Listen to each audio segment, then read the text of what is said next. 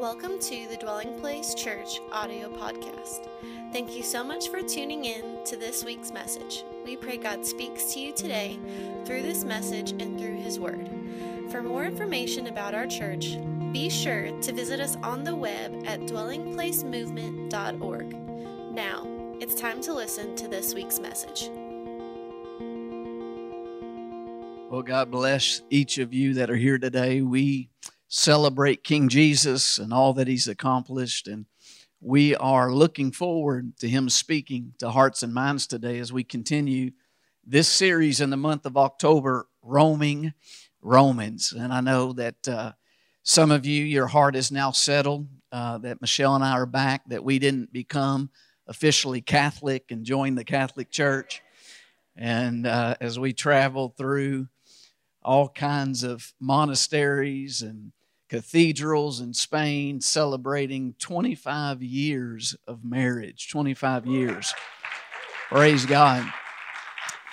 Praise God. But in the end, there's nothing like the US of A. And uh, I tell you, it's good to be home and good to be with God's people, our people, you right here today. So, as we continue with this uh, series, I know some of you probably are getting provoked in a good way and just uh, rekindle a desire to look at what God spoke through the book of Romans. And um, we're only spending four weeks in the book, but I do want to let you know if you're not aware, some of you are, maybe those listening. I need to make you aware that at our webpage at Chad Craig Ministries, we have actually uh, tw- about 24 hours of teaching through the book of Romans verse by verse.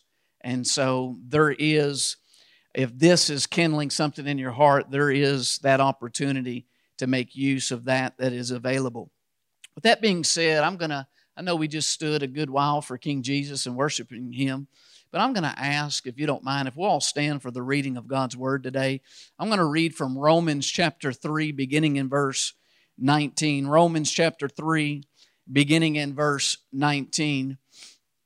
Apostle Paul writes there to the church at Rome, he says, Now we know that whatever the law says, it says to those who are under the law, that every mouth may be stopped, and all the world may become guilty before God. Therefore, by the deeds of the law, no flesh will be justified in his sight. For by the law is the knowledge of sin. Verse 21. But now, but now the righteousness of God apart from the law is revealed. Being witnessed by the law and the prophets, even the righteousness of God through faith in Jesus Christ to all and on all who believe, for there is no difference. For all have sinned and fall short of the glory of God, being justified freely by His grace through the redemption that is in Christ Jesus, whom God set forth as a propitiation by His blood through faith to demonstrate His righteousness, because in His forbearance God has passed over the sins that were previously committed, to demonstrate at the present time His righteousness, that He might be just and the justify justifier of the one who has faith in Jesus. Verse 27. Where is boasting then? It is excluded. By what law? Of works? No, but by the law of faith. Therefore, we conclude that a man, a person, is justified by faith apart from the deeds of the law. Or is he the God of the Jews only? Is he not also the God of the Gentiles? Yes, of the Gentiles also, since there is one God who will justify the circumcised by faith and the uncircumcised through faith. Do we then make void the law through faith? Certainly not. On the contrary, we establish the law. Father, we ask that by your Holy Spirit, you would anoint your word and apply it to hearts and minds, that you would glorify King Jesus. I yield to you, Holy Spirit, the best I know how. In Jesus' name, amen. You can be seated. You know, oftentimes in pastoral ministry, as we listen to questions and engage seekers or engage those on the journey of following Jesus Christ, oftentimes questions arise dealing with personal ethics. Personal ethics of how to handle oneself in the midst of current tensions or culture. In fact, just recently in my own home, one of our children was asking questions regarding God's will on personal ethics personal ethics. The interesting thing is, is obviously these are noble questions. These are very important questions.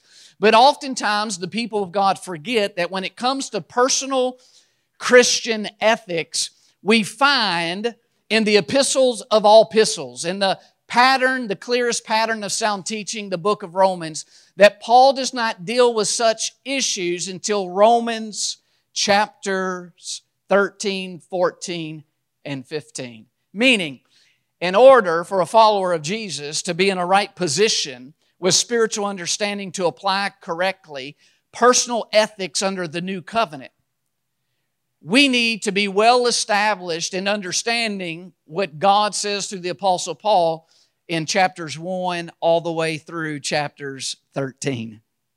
There is a pattern of sound teaching, a pattern. And so often, you and I, we of course face distractions, things that distract us from what God has spoken and what God has accomplished in Jesus Christ. In fact, one thing that became very clear to myself as Michelle and I traveled through Spain is the amount of distractions within the historical Catholic Church, distractions from Jesus. And that's why today I want to teach a message titled The Righteous Foundation. There is so many possible distractions from the righteous foundation. Things that seek to distract us from a needed and necessary foundation that we all need in our life to be able to navigate successfully and clearly through personal Christian ethics and where culture and Christianity collides.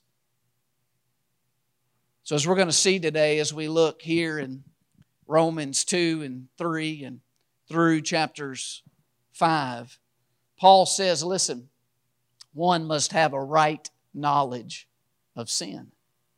Before we get to dealing with personal Christian ethics and how to engage culture and these questions that normally we find as the most pressing in our heart, because they're questions that face us in our daily dealings. Paul says, first, though, to be in a place, to have a righteous foundation in order to deal with such, such things well, we all must have a right knowledge of sin. In fact, in Romans 3:20, there in our main text, he says, Therefore, by the deeds of the law, no flesh will be justified in God's sight. For by the law is the knowledge of sin. You need to be clear. I need to be clear. We need to be clear of why God gave the law. The law was given to provide a right knowledge of sin. Maybe you're here today and you're new to Christianity or new to seeking Jesus and the way of Jesus or the teachings of Jesus. And let me clarify what Paul in Scripture is saying regarding the law. The law here is a reference to the Old Covenant, to the law of Moses. And Paul is clear here that a main purpose of why God gave the Old Covenant or the law of Moses was to bring about the right knowledge of what is sin. What is sin? You know, a fool's point sometimes by the untaught and unstable is that Jesus did not address in his teaching certain issues. Maybe you college students on the college campus or you in high school have heard that this upcoming generation try to challenge and, and present such a notion, saying, well, Jesus didn't say anything against what are the common cultural colliding issues like homosexuality or lesbianism or transgender or issues of marriage and divorce. And what they do not understand is that Scripture says Jesus was born of a woman, born under the law, and he ministered under the law. For three years, he ministered under the old covenant, under the law, and he ultimately, of course, would fulfill all that the law commanded in complete obedience to the Father. But watch this Jesus affirmed that the law was God's word and it was without error. In such a statement, in that one statement, Jesus is teaching all that the old covenant and the law teaches.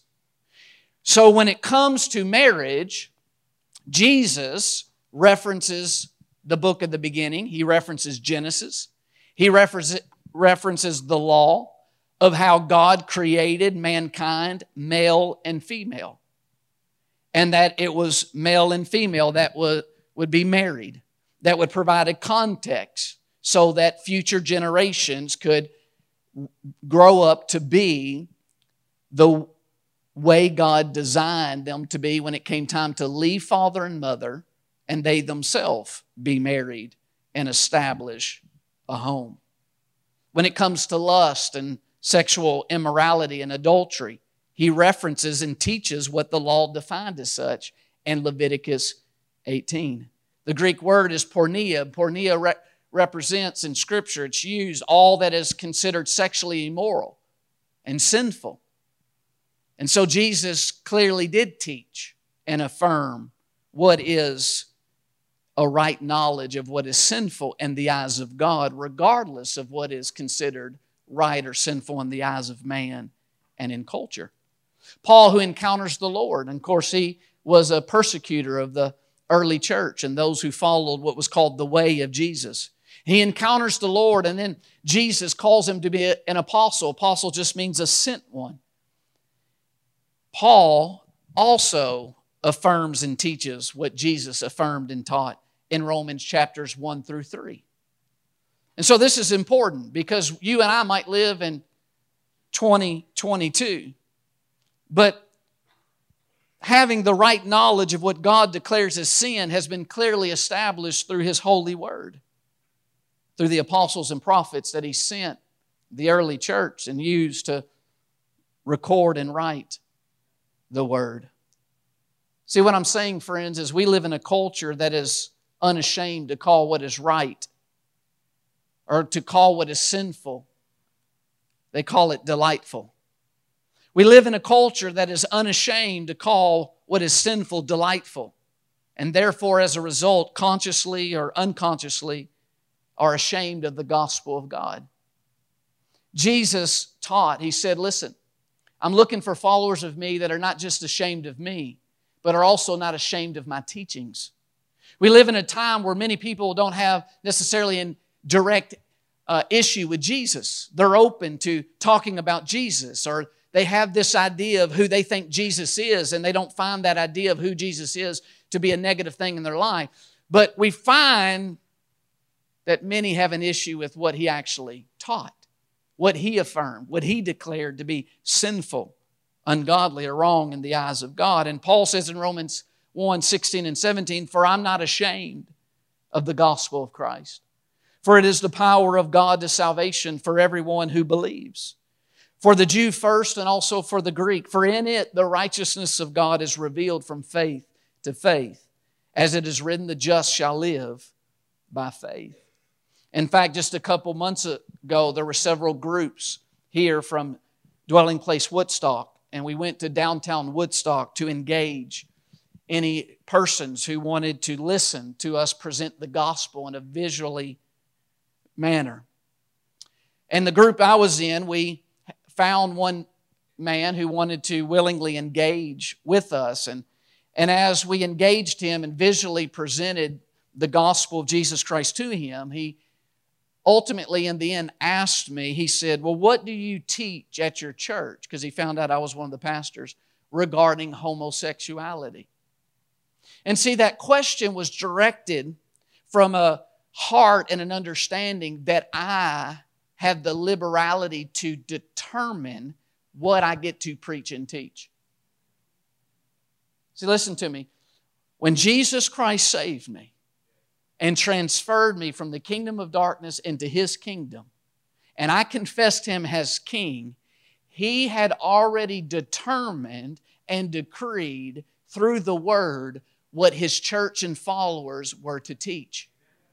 I lost my ability to take into my own hands what I get to teach and preach and believe. Either he is king of my life or he's not when it comes to what I believe. See, listen.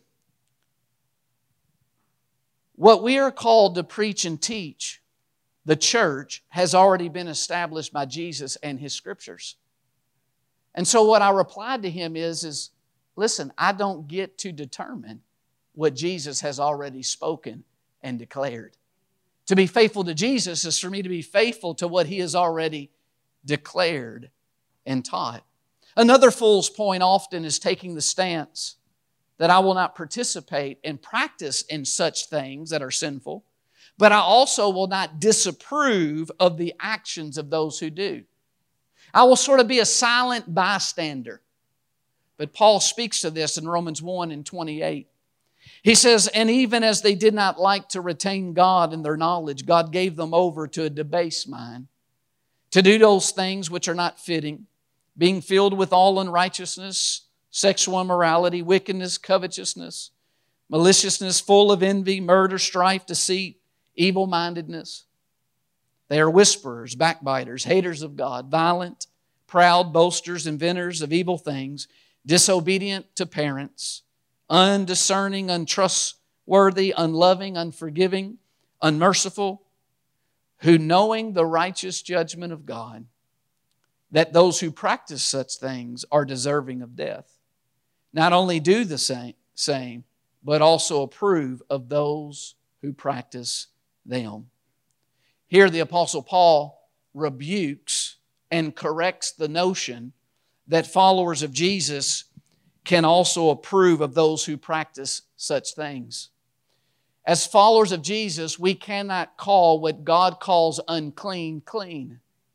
We cannot celebrate what God does not celebrate, that He says actually in the end brings more damage damage to people's hearts, damage to people's homes, damage to culture that leads to more pain and destruction and sorrow and grief on the earth. Here's why. Think about this. If in your life you approve of the actions of the people who practice such sins, then you cannot be used of the Lord for those people in your life to become aware of their need to repent of what God calls sin. See, if someone is not aware that they are a sinner, they are not going to be consciously aware of their need of a Savior. If you and I don't hold to what Jesus calls sin, then that person will not become aware of their need to repent of that which is sinful. Here's a word of caution, Paul says, though, for all of us. Paul gives a word of caution that it is damnable error to only see the sins in others and never recognize and repent of sins in our own life. What Paul reminds us of is that all of us, even as followers of Christ, have participated in such deeds of darkness. At in one time we were all sinners, and though the types of sins we participated in might be different than another person's sins, we likewise have participated in what is the principle of sin that Scripture calls lawlessness. That we all have lived as a law unto ourselves. We all have lived as our own king, as, as our own God. I want to read Romans 2 1 through 5, where Paul says, in Romans 2 and verse 1, therefore you are inexcusable, O man, whoever you are who judge. For in whatever you judge another, you condemn yourself, for you who judge practice the same things. But we know that the judgment of God is according to truth against those who practice such things.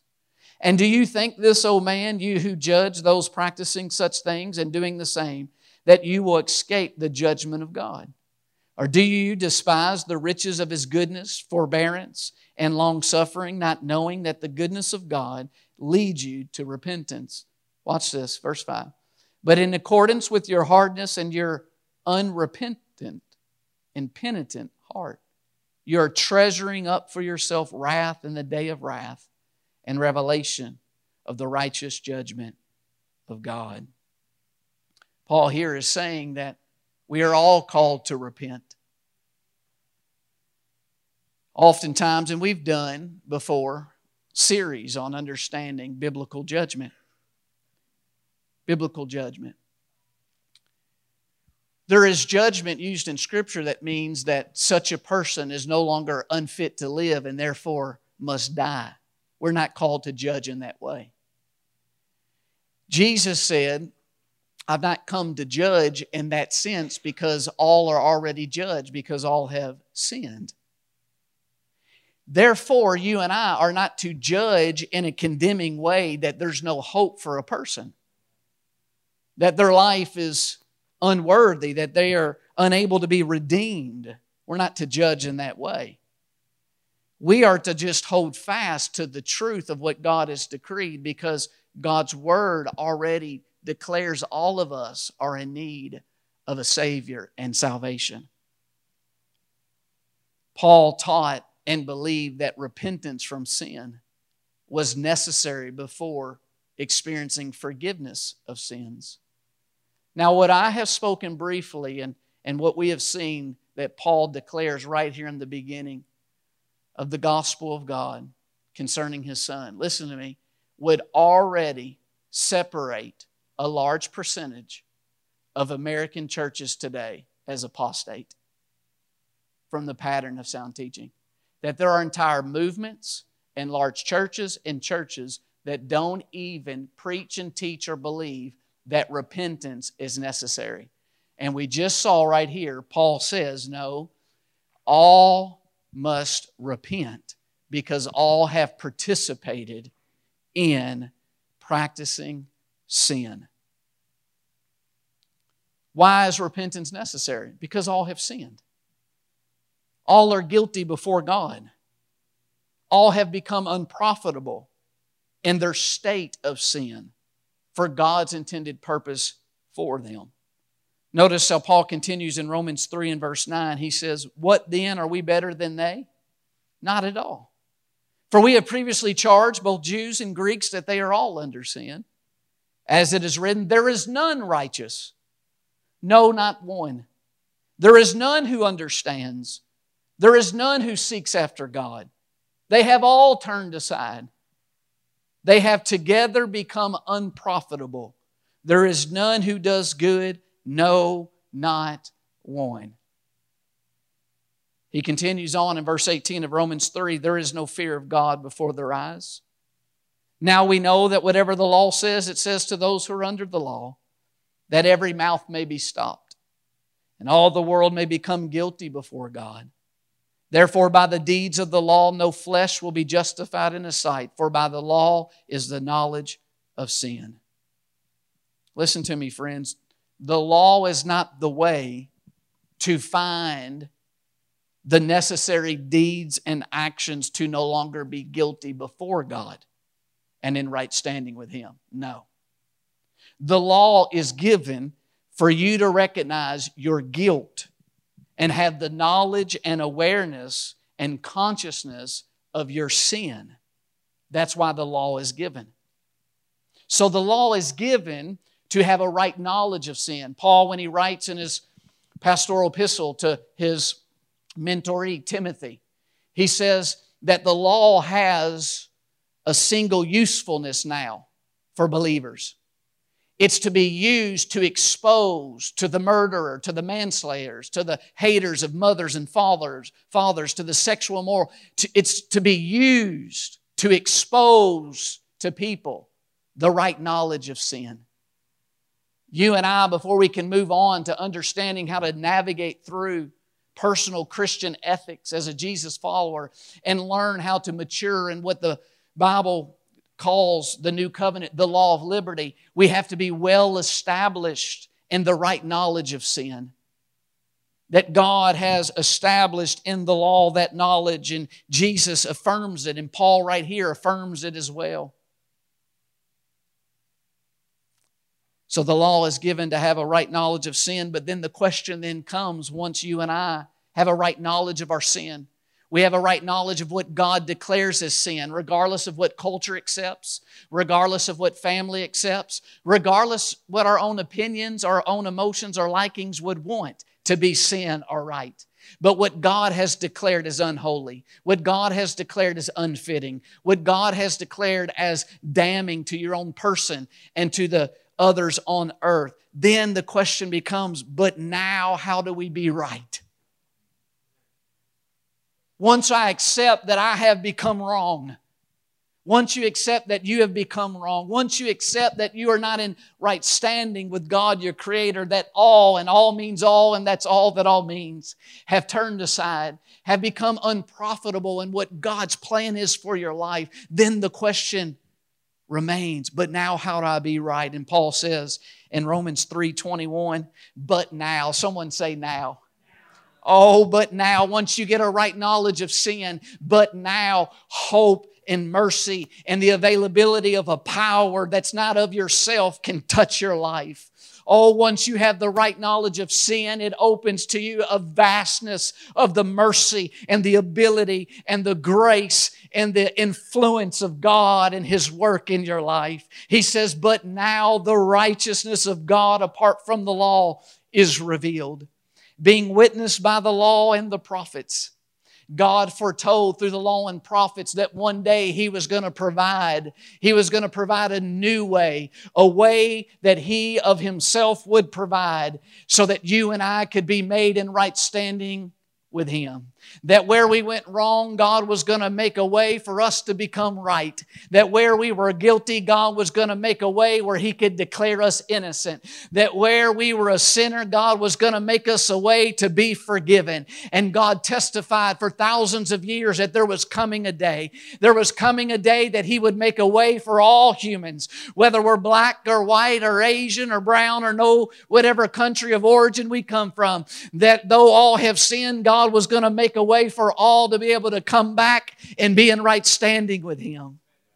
He says, even the righteousness of God, verse 22, through faith in Jesus Christ, to all and on all who believe. For there is no difference, for all have sinned and fall short of the glory of God, being justified freely by His grace through the redemption that is in Christ Jesus, whom God set forth as a propitiation by His blood through faith to demonstrate his righteousness because in his forbearance God had passed over the sins that were previously committed to demonstrate at the present time his righteousness, that he might be just and the justifier of the one who has faith in Jesus.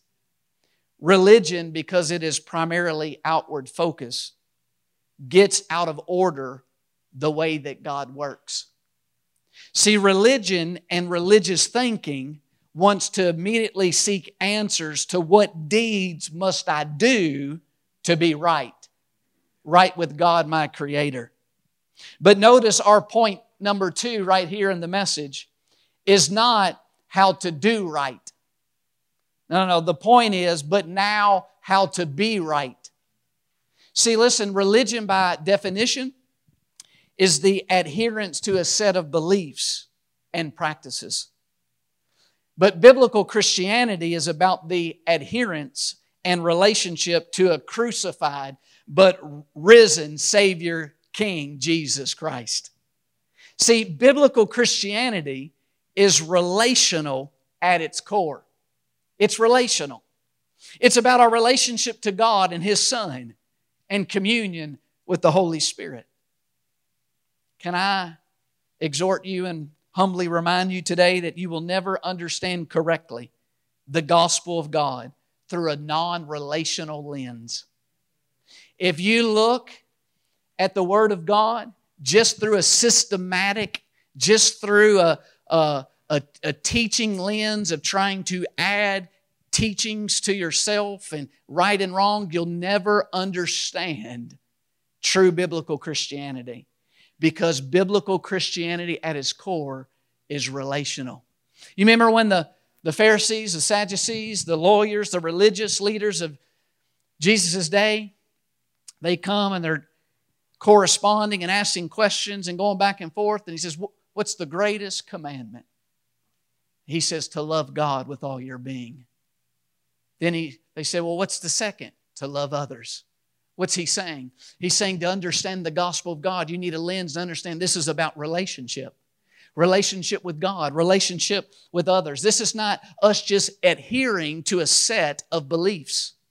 This is not just adhering to a set of words. This is joining ourselves to a living King and Lord who came, who was crucified, who died and was buried, but rose victorious. And now he invites us into communion and relationship with him. What this means is in the order of God, being right comes before doing right. In the order of God, being right comes before doing right. Practicing righteousness in the order of God flows out of first becoming righteous. Fruit flows out of first being rooted in Christ. Meaning, God has an order, just like there was an order in the Genesis account, the, the order of Him creating the world and the things in the world. There is an order to God's design for our lives. And this is what Paul is saying that in the pattern of sound teaching, in the order of how the way of God is in the new covenant, we must first have a right knowledge of sin, but then we need to understand how to then be right with Him, how to now become right with God. And this is what he says. He says in verse 21 the way now, but now the righteousness of God apart from the law is revealed. The way now to become righteous, you're not going to be able to look to and study and try to follow the old covenant and follow the law of Moses in order to be in right standing with God, your Creator. That now there is a way that God has provided. Notice it's apart from the law and it's as far apart as one side of the Grand Canyon to another. I mean, it's drastically apart. It's so far apart that Paul continually, through his teaching and his ministry, was trying to get the Jews to see that there's a drastic gap between the method that God set up in the Old Covenant and the method that He now has made available in the New Covenant. Why is this? Because God wanted now a covenant that's apart from your deeds and your effort. God now wanted a covenant where it's not founded upon our own ability and effort. God wanted a covenant that we would not try to build our relationship with Him based on our own efficiency, our own ability, our own behaviors, our own actions or achievements. And that's why Paul says, now the righteousness of God apart from the law is revealed. It's revealed. Why else did God do this? Because listen, it removes all boasting. And that's why Paul in Romans 3:27 he says, "Where is boasting then?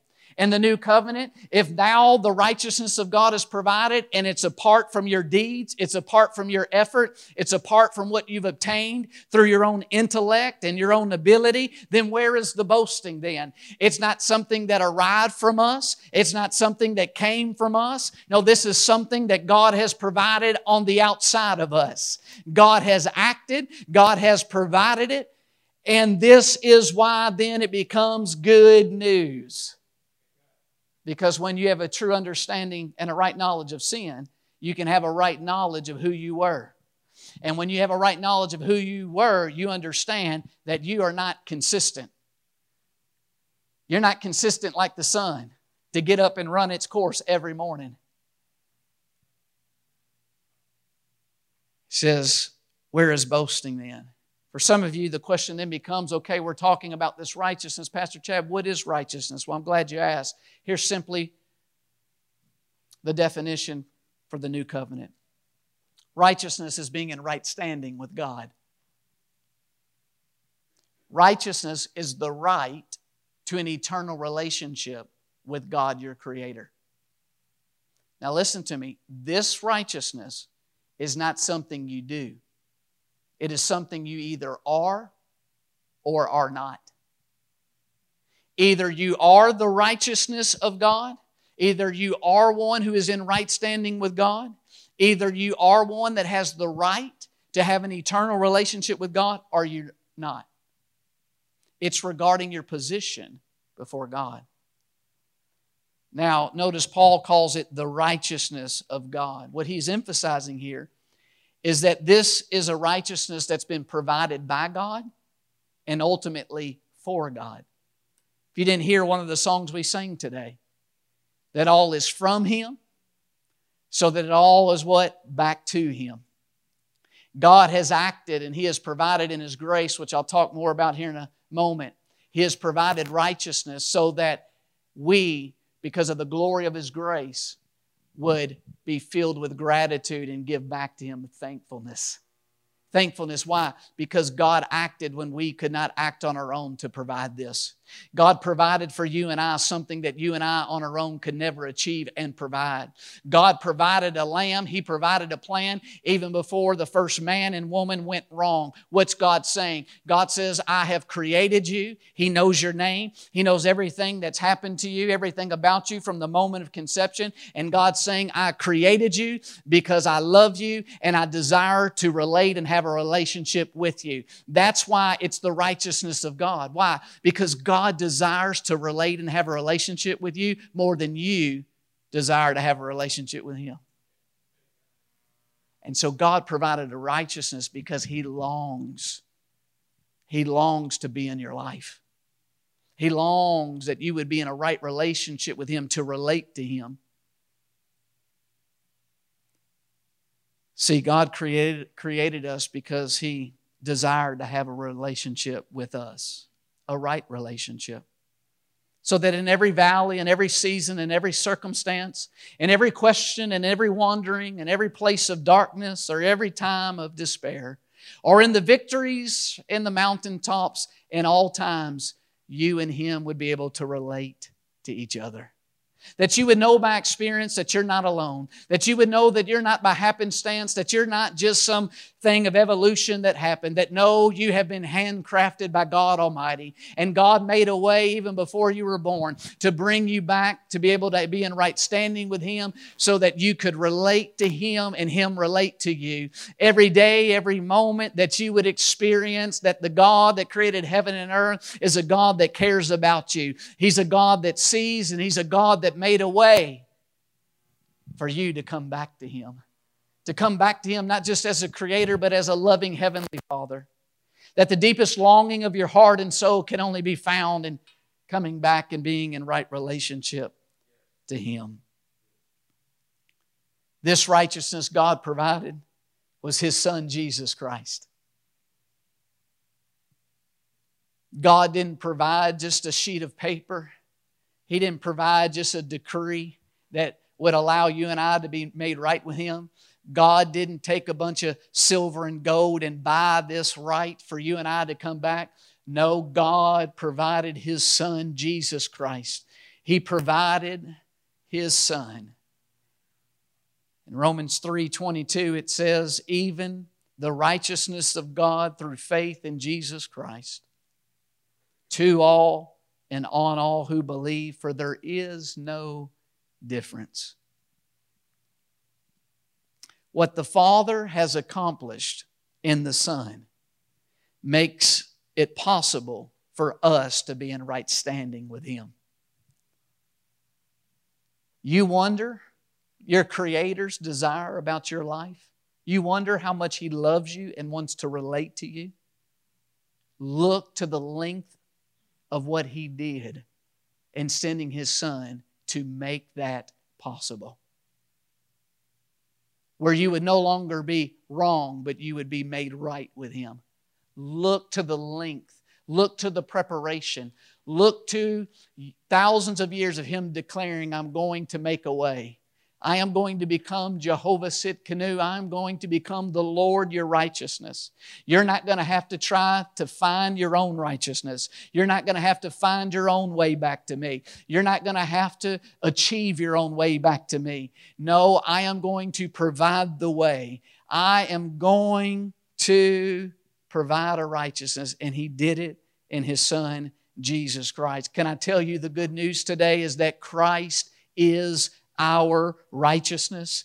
that Christ is our right to have an eternal relationship with our Creator, that Christ is our right standing with the Father, that my ability to stand before you and to declare the Word, my ability to come boldly before the throne of grace and the throne of the Almighty is not founded upon my own achievement, my own righteousness, my own effort, my own intellect, my own actions or behaviors. It's founded on Christ and Christ alone. That He alone is our sure foundation. That He alone is our righteousness and our right to be restored to our Creator. As you hear me remind you often, even when we're not going through Romans, we're not declaring and preaching the gospel of self or the gospel of Chad or the gospel of Mary or Chris or Tim. We're preaching the gospel of Jesus Christ. It's the good news that He fulfilled what we did not fulfill. It's the good news that Jesus became the way that we could never provide. It's the good news that God has acted on our behalf, though we did not deserve it nor initiate it. Oh, that Jesus Christ is our right standing with the Father. He is our sure foundation. He is our sure footing. He is an everlasting, secure foundation of how we can relate to God, our Father. You know why Christ is our righteousness? You know why God did it this way in the new covenant? He says, because He wanted all the seed of faith to be sure and certain that they're in right standing with Him.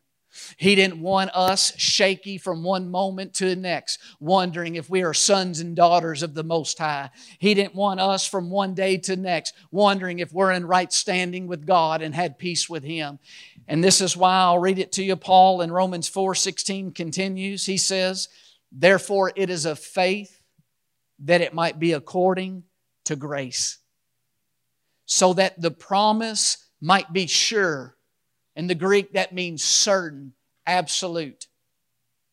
To all the seed, not only to those who are of the law, not only to the Jews, but also to those who are of the faith of Abraham, who is the father of us all. Paul said, The reason God provided righteousness as a promise in the new covenant is so that you and I can be sure and certain that we're in right standing with our Creator. Listen to me. There's not unconditional eternal security, but there is eternal security, and His name is Jesus. The condition is Jesus because He's our righteousness. The question is, do you have the Son? The Apostle John said, if you have the Son, then you have the life. You, because you have your righteousness. You have right standing with the Father. Jesus Christ is our assurance. Jesus Christ is our certainty. Jesus Christ is our sure foundation. Jesus Christ, our righteousness. It says in verse 24, being justified freely by his grace through the redemption that is in Christ Jesus. This is good news. It doesn't matter how far sin took you. It doesn't matter the depth that sin worked itself outside, out of your life. It doesn't matter the depth of how much you practice lawlessness and the ways that you practiced it.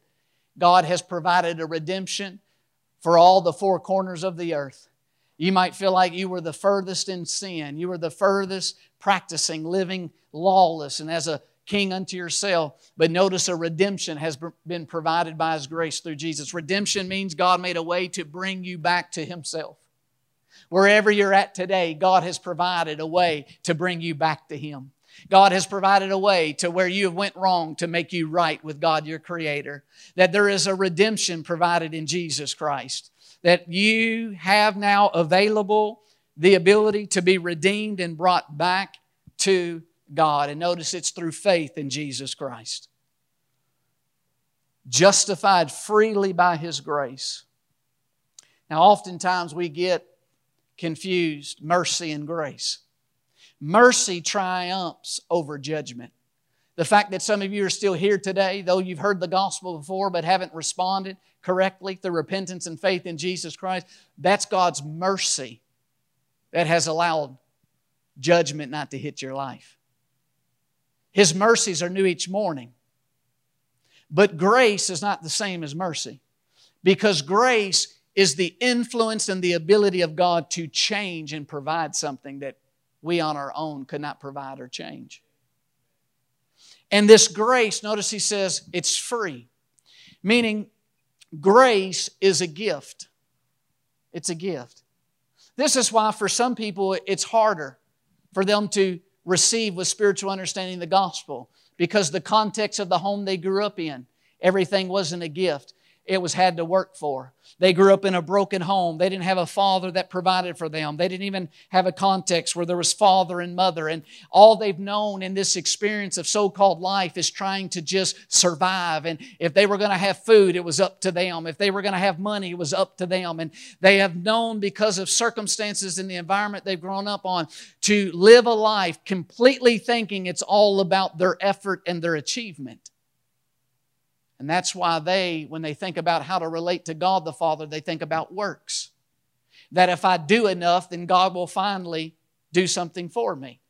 But Paul makes it clear in the New Testament, the New Covenant is clear, there is a vast gap between grace and works.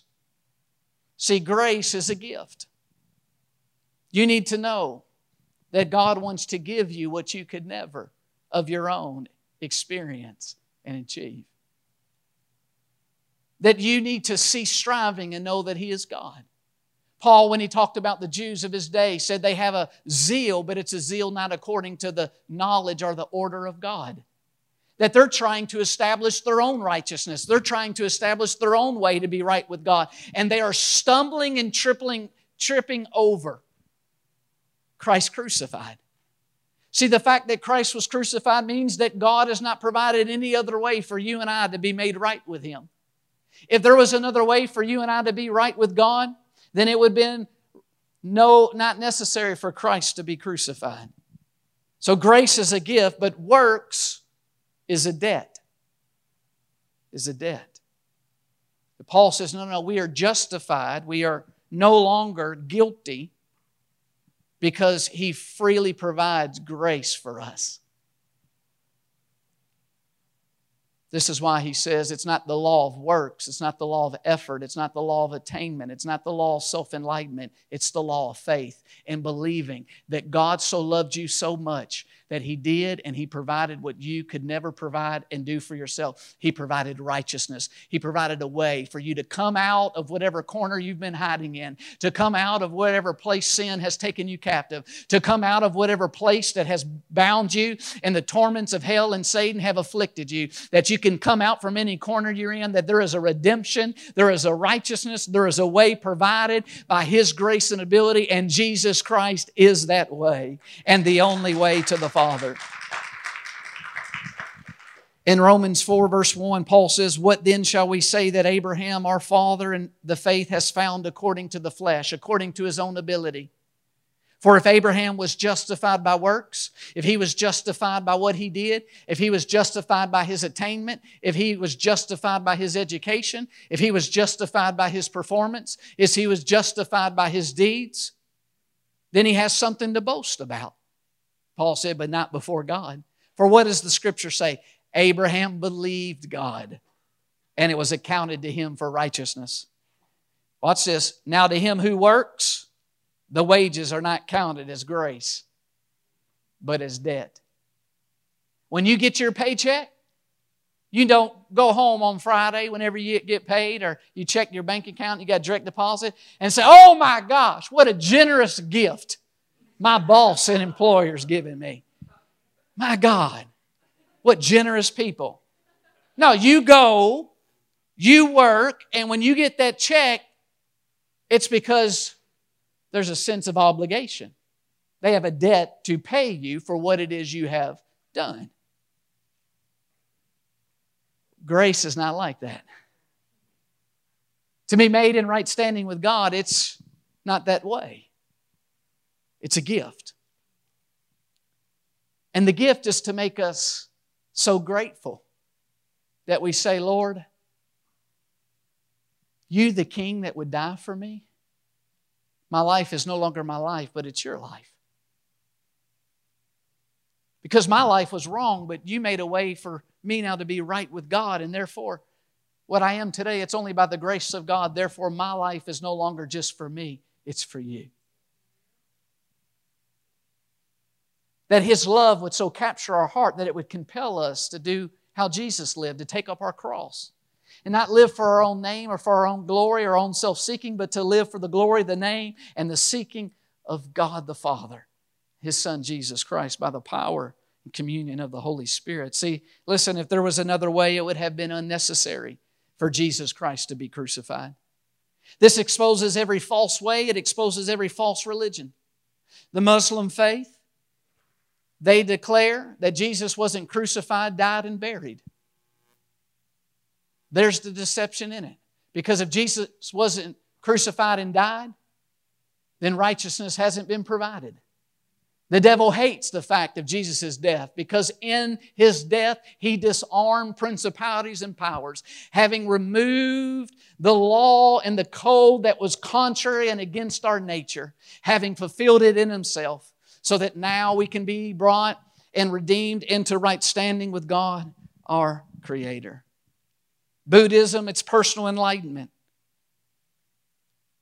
changing ourself. No, no, no, no. If there was another way, it would be unnecessary that Christ was crucified and died. The fact that God has allowed His Son to be crucified is God declaring to every nation, to every person, in every year, in every culture, that Christ, Jesus, is the way, the only way back to God the Father. It's the only way to be made right. It's the only way that where you went wrong to find forgiveness of sins and to be made right. Listen, friend, depending and trusting in your own efforts and actions to be made right before God is spitting upon Christ and His death. It's communicating to Him that His death was unnecessary. Do you know why having a right knowledge of sin is important? You know why now understanding how to be made right with God is so important? Because Jesus tells of the, from the situation that happened of the prostitute that came and barged into the context and began to anoint his feet and worship him. He uses that as a moment to explain that to the one who knows they've been forgiven much, they love much. Do you know why some of you, followers of Christ, your fire of the fire of God has began to flicker and began to dissipate in your heart is because you have forgotten the true knowledge of sin and the true knowledge of how to be made right with God. You have forgiven the links of God's love, of what He did to forgive you. But it's in rehearsing to ourselves and recommunicating to ourselves the pattern of sound teaching and the gospel and the good news that begins to fire our heart again with gratitude and thanksgiving to the Lord. But if it were not for the grace of God, but if it were not for Jesus, if it were not for God to act on our behalf to provide a righteousness, where would we be? How desperate, how broken, how still in the bondage of sin would we be? How still hiding in our shame and our guilt would we be? Oh, but because of Jesus. Oh, but because of Jesus, our righteousness. Oh, because Him being our righteous foundation. A life can be built upon Christ and Christ alone. So there's the right knowledge of sin, there's how to be right with God, and lastly, there is the issue of the foundation of the blessing. Now, I will admit, friends, if you come to Michelle and I's home you come in the front door, that you will step on or step over a doormat that says blessed. It says blessed.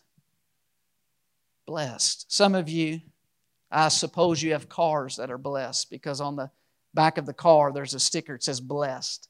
So I suppose somehow that car is blessed. Some of you have shirts that you wear say blessed. I'm not sure why that shirt's blessed and your other ones are not blessed, but nevertheless.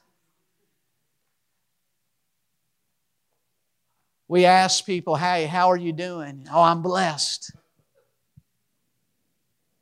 The question you and I have is what is this foundation of what it means scripturally to be blessed?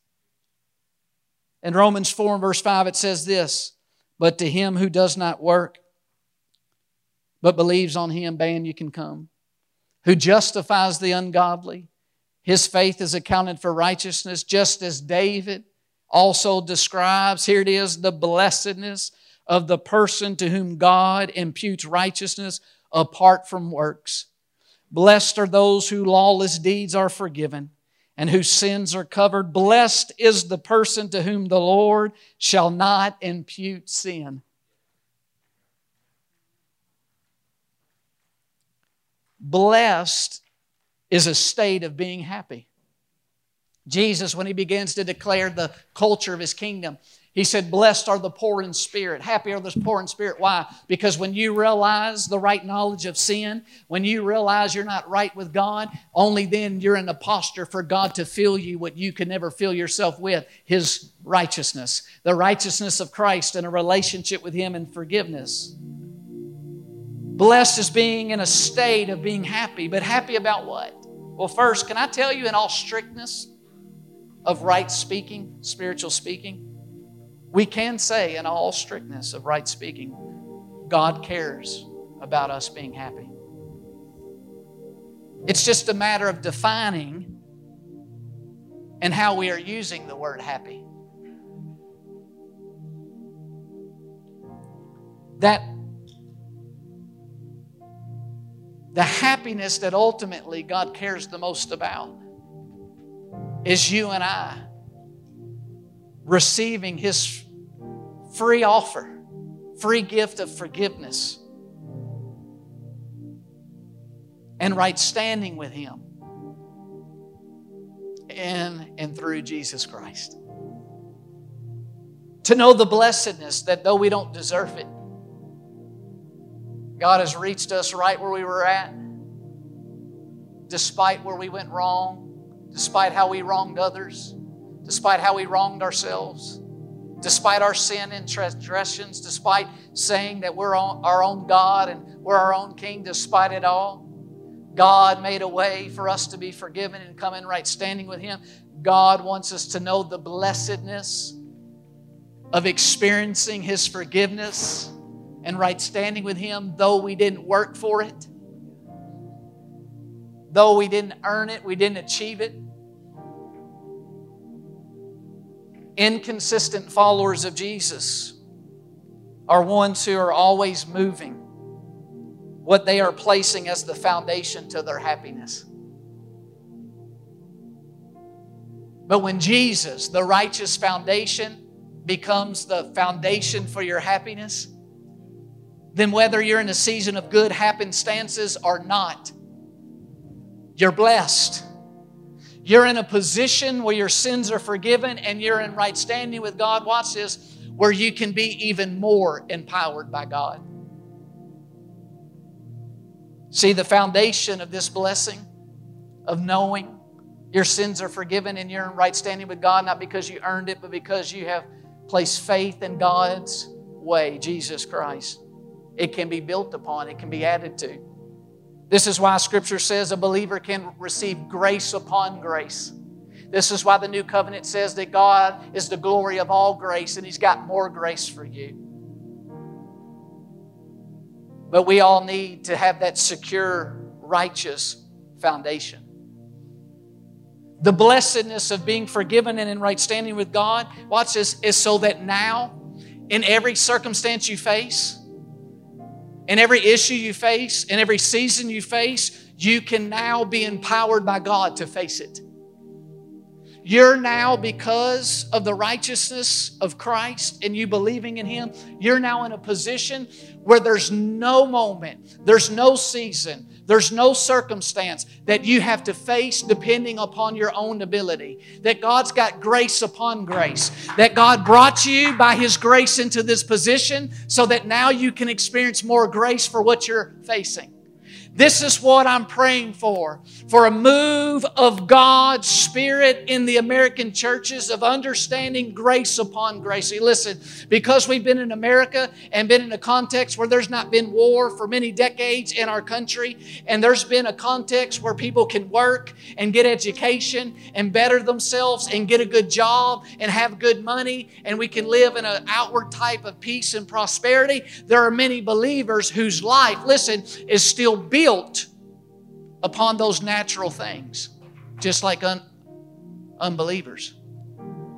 But the gospel means you and I, not of our own doing, have been brought into a right standing with God where we can receive supernatural grace in all areas of our life. Listen, it's one thing that through natural knowledge and wisdom to have good finances, it's another thing for the supernatural grace of God to do something in your finances. Listen to me. It's one thing to do natural things to take care of your body and have good health. It's a whole nother for the supernatural grace of God to minister life to your mortal body. It's one thing through, through knowledge and, and, and good decisions to have good friendships and relationships. It's a whole nother thing, though, for the supernatural grace of God to bring divine connections in your life. What I'm trying to tell you, friends, is that once we are secure in understanding the righteous foundation, God's got more grace, enablement, empowerment, and His influence that can come into every area of our life. What I want for this church, and I'll pray and want for you, is for you to be able to look in any and every area of your life and begin to see where the supernatural grace and influence of God has worked in that area. That you had these memorable moments of saying, I am experiencing in my finances, I'm experiencing in my relationships, I'm experiencing in my emotions, I'm experiencing in my business things that only the supernatural grace of God made available. Beyond my own working, beyond my own understanding, beyond my own achievement and education I'm allowing the grace of God to do even more. Why? Because the more grace that we receive upon this grace foundation in Jesus, the more glory God can get. The more we can testify to the ministry of God's supernatural ability in every area of our life that we have homes and relationships and marriages and finances and businesses that get where they get, not just through the natural means that you and I can provide, but because of the supernatural influence and empowerment of God upon those areas of our life. Oh, hallelujah, friends. But Paul says before we move on to Romans 5 and learn how to use that gift of righteousness to receive more grace, that we would reign we would experience the reign of the kingdom of God in every, every area of our life. He makes sure that we, through the pattern of sound teaching, are clear and having the right knowledge of sin, are clear on how to be made right with God, that we're clear of how to have the only sure and certain foundation to build a relationship with God, your Creator, upon, and that we are clear on what is the foundational blessing the foundational happiness in our life is that though we were guilty and though we had all turned aside, God met us in our sin and in our transgressions, and He had provided a lamb, He had provided a person, He had provided a way, Jesus Christ. And through the declaration of the good news of what God the Father did on our behalf, the Holy Spirit used the words that are beyond just mere words, but they're spirit and life to author faith, to trust that we no longer can trust in our own ability to be forgiven and made right with God. We no longer can be, try to think that we can build our own ladder to heaven and earn eternal life. Oh, but God has provided provided it all through Jesus Christ. And to those that place faith and believe in Jesus, the right standing that God provides comes into their life. Thank you so much for listening to this week's message. If you would like more information about our church, be sure to visit us on the web at dwellingplacemovement.org.